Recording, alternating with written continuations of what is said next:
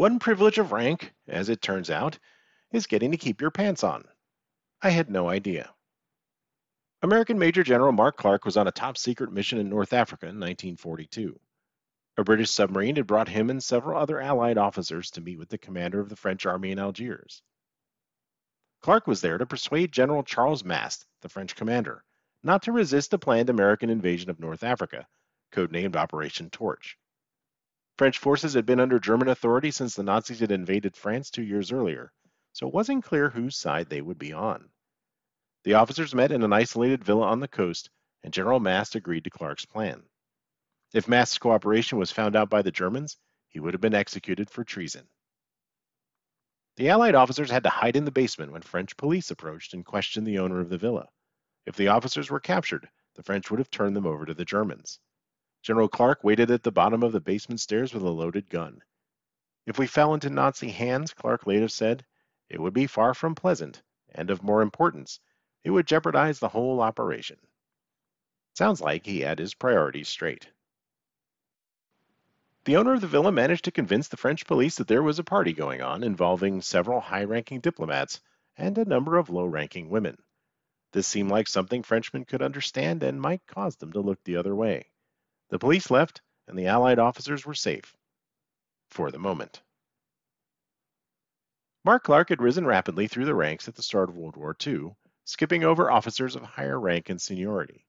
He had a reputation as a publicity hound, insisting that photos of him only be taken from the left side, and that every news release had to mention his name three times on the first page and at least one time on the rest. General Omar Bradley said that Clark seemed too eager to impress, too hungry for the limelight, promotions, and personal publicity. General George S. Patton, typically, was more blunt. When asked about Clark, he said, If you treat a skunk nicely, he will not piss on you, as often. But Clark had two devoted fans at just the right time Army Chief of Staff George Marshall and General Dwight Eisenhower, who had been Clark's West Point barracks mate. It was Clark who recommended Eisenhower for overall command after Pearl Harbor. He had been asked by Marshall for the names of 10 brigadier generals who were capable of being chief of war planning. Clark said, I'll give you one name and nine dittos Dwight D. Eisenhower. Eisenhower, who later told Clark that he was more responsible than anybody in this country for giving him his opportunity, eventually brought Clark in as Deputy Commander in Chief of American forces in Europe. Clark had to give up a combat command to take the job, which Eisenhower put to him as he said, whether I wanted that job or whether I wanted to sit on a dead fish. Dwight Eisenhower, master of unappetizing choices. Clark took the job. He immediately dove into the planning for Operation Torch, which was an idea close to the hearts of both Winston Churchill and Franklin Roosevelt. It called for a multi pronged invasion of North Africa by British and American troops with massive naval support. It was an operation that envisioned the future D Day landing in France in 1944. American involvement in the Second World War up to that point had been focused on Japan and the Far East. The United States had fallen into isolationism after the First World War. After the Nazis took Poland and most of Eastern Europe at the outset of the war, President Roosevelt had to jump through hoops to support the Allied war effort over the objections of isolationists in Congress. The attack on Pearl Harbor could not be ignored, but most Americans saw their response aimed at Japan, not Europe. Early action in the Pacific did not go the Americans' way. The Japanese took Manila and Bataan, forcing the biggest surrender of American forces since the Civil War.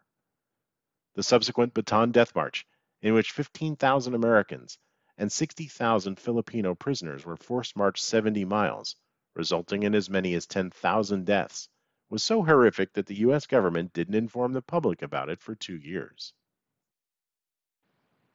Douglas MacArthur, commander of American forces in the Far East, escaped to Australia, vowing that he would return. Burma fell to the Japanese in what was called a military catastrophe. Japanese forces invaded the Aleutian Islands, the first invasion on American soil in 128 years. Allied losses continued across all fronts. The British lost Tobruk in North Africa, giving the Axis a free hand in Egypt. Guadalcanal fell to the Japanese. The Soviet army was in retreat as the Germans advanced toward Stalingrad. General Eisenhower arrived in London to take command of American forces in Europe in June. He knew, as did Winston Churchill and Franklin Roosevelt, that the Allies needed a big win and soon. North Africa seemed like the best option. Aside from the uncertainty of the military aspects of the invasion, there were questions about how the French and Spanish would respond, the French being under German control, and Spain, despite its declared neutrality, was getting pretty cozy with Adolf Hitler. It was safer to assume that both would land on the side of the Germans. With both the British Prime Minister and the American President involved in the planning, politics and intrigue played a larger than usual role, and the plans changed every time Roosevelt and Churchill talked about them. At one point, Roosevelt sent a letter to the American ambassador in France indicating the Americans were going to land in North Africa. Clark was horrified when he found out about it, and the letter was never delivered. General Clark went on a secret trip back to the United States to clarify the details of Operation Torch to the American High Command and to try and separate the political from the military aspects of the invasion. He believed that all the political interference was getting in the way as Roosevelt and Churchill argued over the level of involvement of their forces and quibbled over who would command, not to mention the calculations involving France and Spain. Clark said, It is not a military man's job to say whether the French will resist or whether Spain will enter the war. The political factors should be handled by politicians. Way to scold the President and Prime Minister, General Clark. His trip was a success, and the plans were finalized. Upon his return to Europe and Eisenhower's headquarters, Clark had nothing to do but sit and wait. He kept pressuring Eisenhower to return him to a field command, which was met with the reply, Now just keep your shirt on. As it turned out, Eisenhower should have advised Clark about his pants as well. Clark's boredom ended when he received a red hot communication from the French High Command in North Africa asking for a senior general officer to meet secretly with French officials to enlist their support for the invasion, or at least their non involvement. Not only was Clark the most knowledgeable officer about the torch plan, he was itching to get out from behind his desk and see some action. Before he left, Winston Churchill took Clark aside and told him, We'll back you up in whatever you do. The general wrote a note to his wife before leaving that said, If I succeed in return, I will have done a fine deed for my country and the Allied cause. I go forward proud of the opportunity that has been given me. He arrived in Gibraltar on October 19, 1942, to board the British submarine Seraph with General Lyman Lemnitzer, head of Allied force plans, Colonel A. L. Hamblen, Navy Captain Gerald Wright, and Colonel Julius Holmes, a State Department liaison, as well as three British commandos. Clark and his fellow officers were trained in the use of foldable kayaks that they would use to get to shore from the sub and back. The hardest part was using them without getting wet, but they managed. The American general had never been aboard a submarine before and found conditions unsuited for a lanky six foot two man. He spent the trip hunched over in the close quarters and had to get on all fours to use the latrine. The stale air when the boat was submerged affected the novices pretty badly. Once they reached their destination, the men on Clark's team wanted to go ashore in civilian clothes, which Clark vetoed.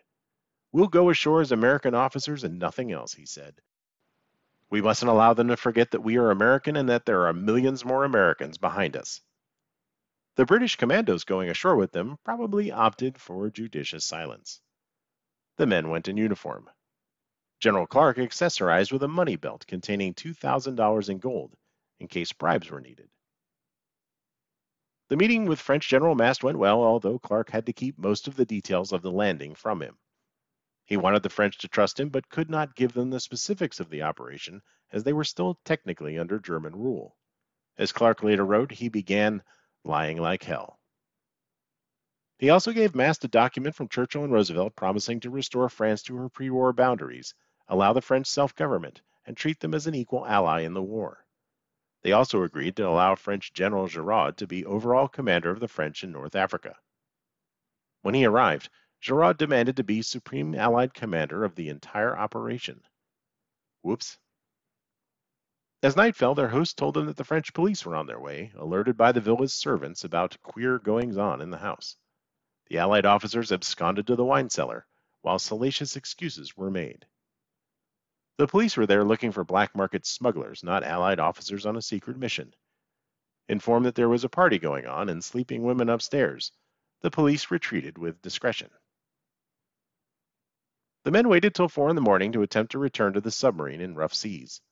Soaking wet from trying to balance in the foldable kayaks, Clark was worried that the gold and his wet pants would drag him down. He ordered General Lemnitzer to drop his pants and give them to him. Lemnitzer ordered Colonel Hamblen to give up his pants. This went on down the ranks to a Lieutenant Foote, who outranked no one and had to paddle back to the submarine in his underwear. Along the way, the kayak containing Clark's pants, the gold, and some top secret documents was lost. Clark sent word back to the villa asking his host to search the beach for his pants, the gold, and the documents. His wet trousers and the papers were recovered. The gold, oddly enough, was missing. The men returned to Allied headquarters where Clark received a telegram from British command in Gibraltar that said, Inform Clark that he has not lost his pants nor his coat in Africa, but he will find them here clean and pressed on his return. A few days after getting back to headquarters, General Clark met with King George VI, who asked him, Didn't you get stranded on the beach without your pants? The Amalgamated Clothing Workers of America wrote Mrs. Clark asking for her husband's measurements, telling her that he lost his trousers honorably. He is a living example of the fact that a great hero need not lose his dignity thereby. Lieutenant Foote, who actually lost his pants, and perhaps some of his dignity, was not mentioned. Operation Torch was a success. If you've enjoyed this episode, please consider supporting the show on our Patreon page. There's lots of fun bonus content over there, like how to talk to your pets about history, early access to new episodes, and some incidents where fans of the show take me to task about train wrecks I haven't talked about, and some that I have. It's also a great way to keep the show going. $3 a month or so goes a long way toward keeping the train wrecks on the tracks, and your support means a lot. Go to patreon.com forward slash histories trainwrecks, and thank you so much. If you have your own ideas about what makes for a good historical train wreck, or you know of a better way to maintain sartorial standards while deep in enemy territory with bribe money strapped to your waist, you can Twitter to add History's Train. You can Instagram, whatever that is, to History's Trainwrecks. If there's a historical train wreck you'd love to see on the tracks, join the History's Trainwrecks Facebook group. And as always, tell every history nerd you know about us. We definitely need to stick together. We'd like to thank Daniel Faircloth for bringing this story to our attention on our Facebook page. Thanks, Daniel. Keep them coming. On our next episode, we'll go back to ancient Rome and the tightly wound stick in the mud who nearly got himself massacred by a mob of angry women. We'll also introduce his great grandson and find out that the apple really doesn't fall far from the tree. Stay tuned for Stubborn Nags of Ancient Rome, Part 1.